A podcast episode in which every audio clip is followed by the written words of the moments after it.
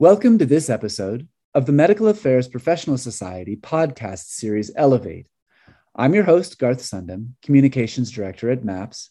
And today we're continuing our Open Doors podcast series with Renu Juneja, Head of Scientific Evidence and Communications, Oncology U.S. Medical Affairs Head, Janssen, Jennifer Lee, Associate Director of Scientific Publications in Nephrology at Astellas, and Lauren Brown, Associate Director, PH Expansion Team, Digital and Patient Engagement Strategy, US Medical Affairs, Pulmonary Hypertension, also at Janssen.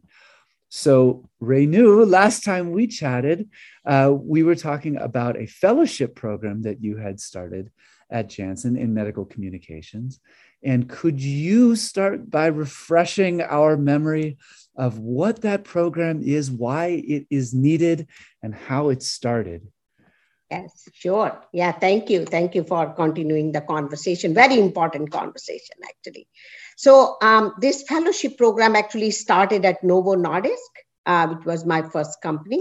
So, um, as I mentioned in the last podcast, that you know somebody helped me come in in in pharma industry as a medical writer, right? So, as I grew in career and I became head of the uh, strategic scientific communications group, you know, I it was almost like paying it forward. That and also a really good need, business need in the industry that we all, you know, I we all realized that we needed uh, PhDs uh, and PharmDs into scientific communication in pharma industry. But it's that chicken and egg story, right? Everybody wants people with experience but if nobody gives them experience, how do they get the experience, right? Kind of thing. So that's what started the thought of starting this fellowship program. And as I said, that I think it was, um, uh, I was definitely at Novo Nordisk when we started this program. Mm-hmm. And the main objective of the program was to bring in recent PhDs. And then, uh, you know, with time, I also started included PharmD uh, um, candidates in the, into this fellowship program, but recently graduated uh, candidates who come in the industry, uh, and then you know we give them one or two years of this experience. Uh, or um, you know getting them trained into scientific communications during this fellowship program so that then they can go on to get you know uh, uh, permanent roles and other roles okay. in scientific and medical communications. Yes. Okay. Well so jennifer you're on the left of my screen. Uh, what is your background? So re- recent phd at the time of the program and how did you find this fellowship program? Um, yeah, so I uh, received my PhD in biochemistry, mm-hmm. um, and I was not totally committed to uh, pursuing a career in academic research. So, and I really did enjoy um, writing. So, I decided to look into some different options. Um, and I'm pretty sure I found the Novo Nordisk um, Strategic Science Strategic Scientific Communications Fellowship on LinkedIn. Um, I decided to apply and um, luckily got an interview. I uh, met uh, other previous members uh, of the team who um, actually came through that fellowship as well at Novo Nordisk. Um, they interviewed me and I learned all about uh, what they do because I actually didn't have a really great handle on on what um, medical writers did um, in industry. I, I did have some classmates who uh, were working on the agency side, and I knew roughly what they did, but um, I wasn't totally sold on that career path either. So it was really uh, quite fortuitous that I came through and interviewed at Novo Nordisk and um, got the position. Well, maybe we'll get into what medical writers do on the uh, on the industry side in a sec. But Lauren, how did you find the program? What was your background? Um, so my background is I have a PhD in cell and molecular biology, okay. um, and then I did a postdoc basic research fellowship, and uh, quite literally was burnt out from the lab. I didn't want to do lab work anymore, and I just started looking into industry. And the only options I was presented with as a PhD were either lab work in industry or an MSL, which I only, we had a few presentations when I was in graduate school, and it was, okay, you're going to talk to um, healthcare providers and you'll do a lot of travel. And that wasn't something that I was open to because I, you know, I wanted to start a family and I didn't want to be on the road all the time. Um, so I just fit. So something that was going to be scientific communication, translating very dense scientific material into easier to consume material, and working with people, but not in a lab setting. Um, okay. So I found the fellowship and it was like, hey, do, have you just recently had a uh, got you know received a PhD? Check. Have you uh, do you have an experience making slide decks and, and doing scientific communication? Yes, that was most of my career um, to that point. And um, I was I thought it was a long shot, but I applied and then I got to meet uh, Renu, and now you know she's now one of my long term mentors. But um, that's kind of how I discovered it was it was just kismet that I was able to find that on the J and J website. Um, yeah, that was it. It was just tenacity of just keeping searching for something that would kind of fit me. Well, and Lauren, you mentioned uh, as we were starting this call that you're under a hurricane warning. So if yes. there's a blip in your recording, we won't hold it against you. We'll hold you. it against the weather. Yes. So Renu, you have people who are are recent PhD uh, uh, recipients or graduates and they come into this fellowship program. Wait, don't these people already know how to medically communicate? What do they need to know, and what does the fellowship program teach them? Yeah, so I think I mean a very good question, Garth. Very good question there. So, uh, I mean, that's how what I thought when I started my career as medical writer in industry, right? And then you realize, okay, there there are some differences, right? But the big thing is, yes, all these fellows came with publication writing experience, right? They knew how to write abstracts, posters, slides, or or oral presentations and things like that. The big difference was that in academia, we had a little protein, little gene, little finding, and we could extrapolate it to the ninth degree, right? I mean, uh, just keep going. But in, in the industry, you just say the results, what it is, and that's it. You know, so there is little bit of, I would say, fine tuning of publications, fine tuning of, you know, I mean, learning those key points that in clinical practice you can't extrapolate things. Yeah. you it is what it is or it's not right kind of thing. But the other part where jen was part of the fellowship uh, back in novo nordisk that that time my fellows were doing both regulatory writing and publication writing. So of course the regulatory writing was totally new right? Writing a protocol writing a clinical study report that we didn't do in academia uh, you know very different writing for that. So yeah, there was some learning on regulatory writing side, and I'm sure Lauren will say the same thing that there was some kind of writing that was that was not happening in academia, even in her fellowship program, you know, that she did.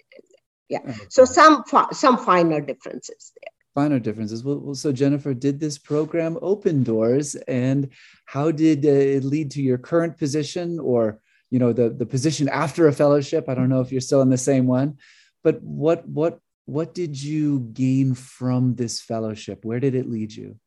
Oh i gained um, so much relevant experience that i've taken throughout my my career and positions after novo nordisk. So i stayed at novo nordisk for about two and a half years um, where, as, as Renu mentioned, I worked on both regulatory and publications writing.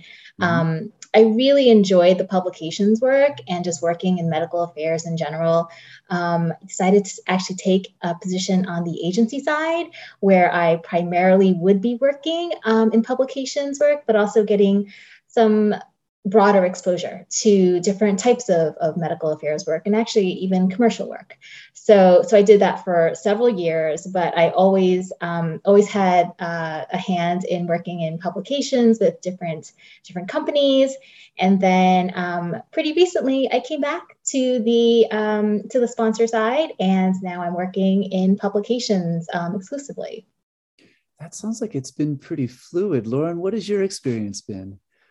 Um, so the medical affairs fellowship taught me more about medical affairs because like i said my only exposure to industry and in the medical affairs world was learning about msls and i didn't know any of the be- behind the scenes things like what goes into making a deck, what makes it an effective communication, what happens with publications, just all the moving parts of medical affairs. Um, so the opportunity that I received with the fellowship just opened my eyes and taught me all the different kind of uh, multifaceted portions of medical affairs. So I stayed in my fellowship for a year and a half, and then I was recruited by a group within Janssen. My goal was to stay within Janssen because um, it's a great company to work for. Um, so then I was recruited to work in uh, pulmonary hypertension. Um, and it worked out well because I'm still in medical affairs. So I can take this skill set that I learned from the oncology uh, fellowship and apply it to my current role now as associate director of medical affairs. Okay, I'm sorry, Lauren. Are you in? I should look at your title again. Are you are you in communications or publications or what what facet of Janssen hypertension are you in? So I'm in the unbranded portion of medical affairs. So oh. uh, we oh. have two major brands, and then I, I work with the unbranded stuff. So just uh, disease awareness. So it is in medical communications and scientific communications. Oh, that's interesting. So, mm-hmm. Renu, if people who come out of PhD programs, um, if if they're looking for opportunities, this fellowship sounds like a, a fairly fairly linear path into industry but there aren't that many of these fellowship programs. H- how do people get into medical affairs or industry in general outside of fellowship programs? Do they just what start applying for communications positions, or how, how does it even work? What would you yeah, say? I mean uh, it, that that's a challenge, right? So every time I talk to you know different my colleagues in different companies you know i i beg them i request them because everybody is you know uh, struggling with getting good scientific communications people good medical communication or good writers so yeah. to say right? So i every time i get a chance to speak at a congress or anywhere my first couple of sentences are please start a scientific communication you know fellowship program. It's a win-win. It's a paying it forward. You know we all should be doing it. And i tell you um, it, in a couple of cases it has actually worked i have heard that other people you know from my team previous teams or i have had conversations with or others that they are starting these programs or they are you know looking into these programs but you as you said they, these are very uh, you know far and few very i mean PharmDs have many fellowships going mm-hmm. on yeah. So they have a much easier path to get into industry, but for PhD, it's not right. So my anytime anybody reaches out to me on LinkedIn for you know getting any kind of guidance and all, my request to all of them is always show that you are writing. You know, your first authors on publications. Yep. Show your interest in scientific communications, in medical communications, mm-hmm. and then prob- try more on the agency side Mm-hmm. You know, if positions are opening up, because industry is a little bit more stuck on that they have to have experience, but agency is more open to having fresh, you know, uh, people come in and, and gain experience. And I, so I say, go to an agency. And if agency is little hesitant or you can't get in, you know, volunteer say can i write an abstract for you? Can i do a presentation for you? Can i mm-hmm. do a poster for you? You know kind of just volunteer your expertise or your experience there and hopefully you know you will do a fantastic job and you will get in right? Mm-hmm. kind of thing. But but it is it is a struggle. Not many fellowship positions or roles are open for phd unfortunately. Unfortunately if I, if I could just add to it as well, because um, all those are great points. I think networking has a lot to do with it as well. Yeah. Um, yeah. I didn't personally know anyone from Janssen um, to help like facilitate my you know me getting the fellowship i that was just pure luck um, and, and, and luckily my cv was you know appropriate for the role uh, but the current fellow emanuela uh, Renu she reached out to me about a year and a half ago yeah and so Renu's current fellow is someone who reached out to me and said you're the fellow how did you do that and i said okay well i i might be leaving soon so why don't you take my spot jokingly and and then I and she sent me her CV and I was like, yeah, yeah, you should, you should. You're very qualified. And we just we just worked together on trying to formulate a really great um, application and just kind of help her with this process. And she did it all on her own. Um, but if she hadn't reached out to me initially and said, "How did you do that?" she would have never had that initial contact or just the, the information about the program. Um, so it's it's it is a double-edged sword because it's like maybe you don't want to network or maybe you, you know you're a little shy, but it is beneficial to make that initial contact. Um, just to say, hey, I'm very interested, and people are happy to talk about themselves. Um, so just informational interviews are super helpful. Um, so that's just another kind of tactic you can use to just get into industry and I'll put in a plug for Maps at this point. I think we're a great place to come to meet people and mm-hmm. you know, in a very collaborative and productive and you know not necessarily pressure filled way. So Maps events are also a great place to meet folks in industry. So Jennifer, if you were going to give advice to a PhD, a recent PhD who wants to get into industry, probably on the communication side, what what would you say to that person? I would say um, definitely network uh, first within uh, your graduate school network. Um, actually, um, my my graduate school had a pretty strong um, alternative career pathway. Oh, cool. Program where they they would give regular seminars about you know non-academic careers um, because so many folks actually were not pursuing those those careers. So um, definitely attend those types of sessions if they offer them. And if not um, you know speak to speak to folks uh, former students who um, are pursuing uh, communication careers. And and really it's it's it's best to do this if possible before graduating. Um, so you can try to set yourself up for success by by doing things in graduate school like like more writing more presenting and just um, you know more of the types of activities that we do day to day um, you know in in our medical affairs and communications roles. Um, and yeah that's that's really my, my best advice. And maybe working with your university or, your mm-hmm. academic uh, your pr representatives too to show that you're doing communicating from the science side. Absolutely that's there was a forum that, there was a forum I attended in graduate school called Beyond the Bench. I don't know if anyone else has heard of that program. Um, it was helpful in the sense that there was a level of networking, but it was also just more so of here are your options, and you may not have ever heard of any of them. And um, I feel like with industry, there's a lid for every pot. So if there's something that you're really good at, there's going to be somewhere for you to fit within industry. You just kind of have to hustle, network, and um, or start on the on the um, the vendor side or um, the partner side. That might be, or sorry, agency is probably the correct term, but the agency side, and then work your way into uh, the bigger industry. But yeah. Well, I, I cannot believe the volume of good advice we have just given to recent PhD graduates in our in our 15 to 16 minute phone conversation here. And Lauren, is the phrase "a lid for every pot" is that actually a saying, or did you just make that up? I've never heard that before.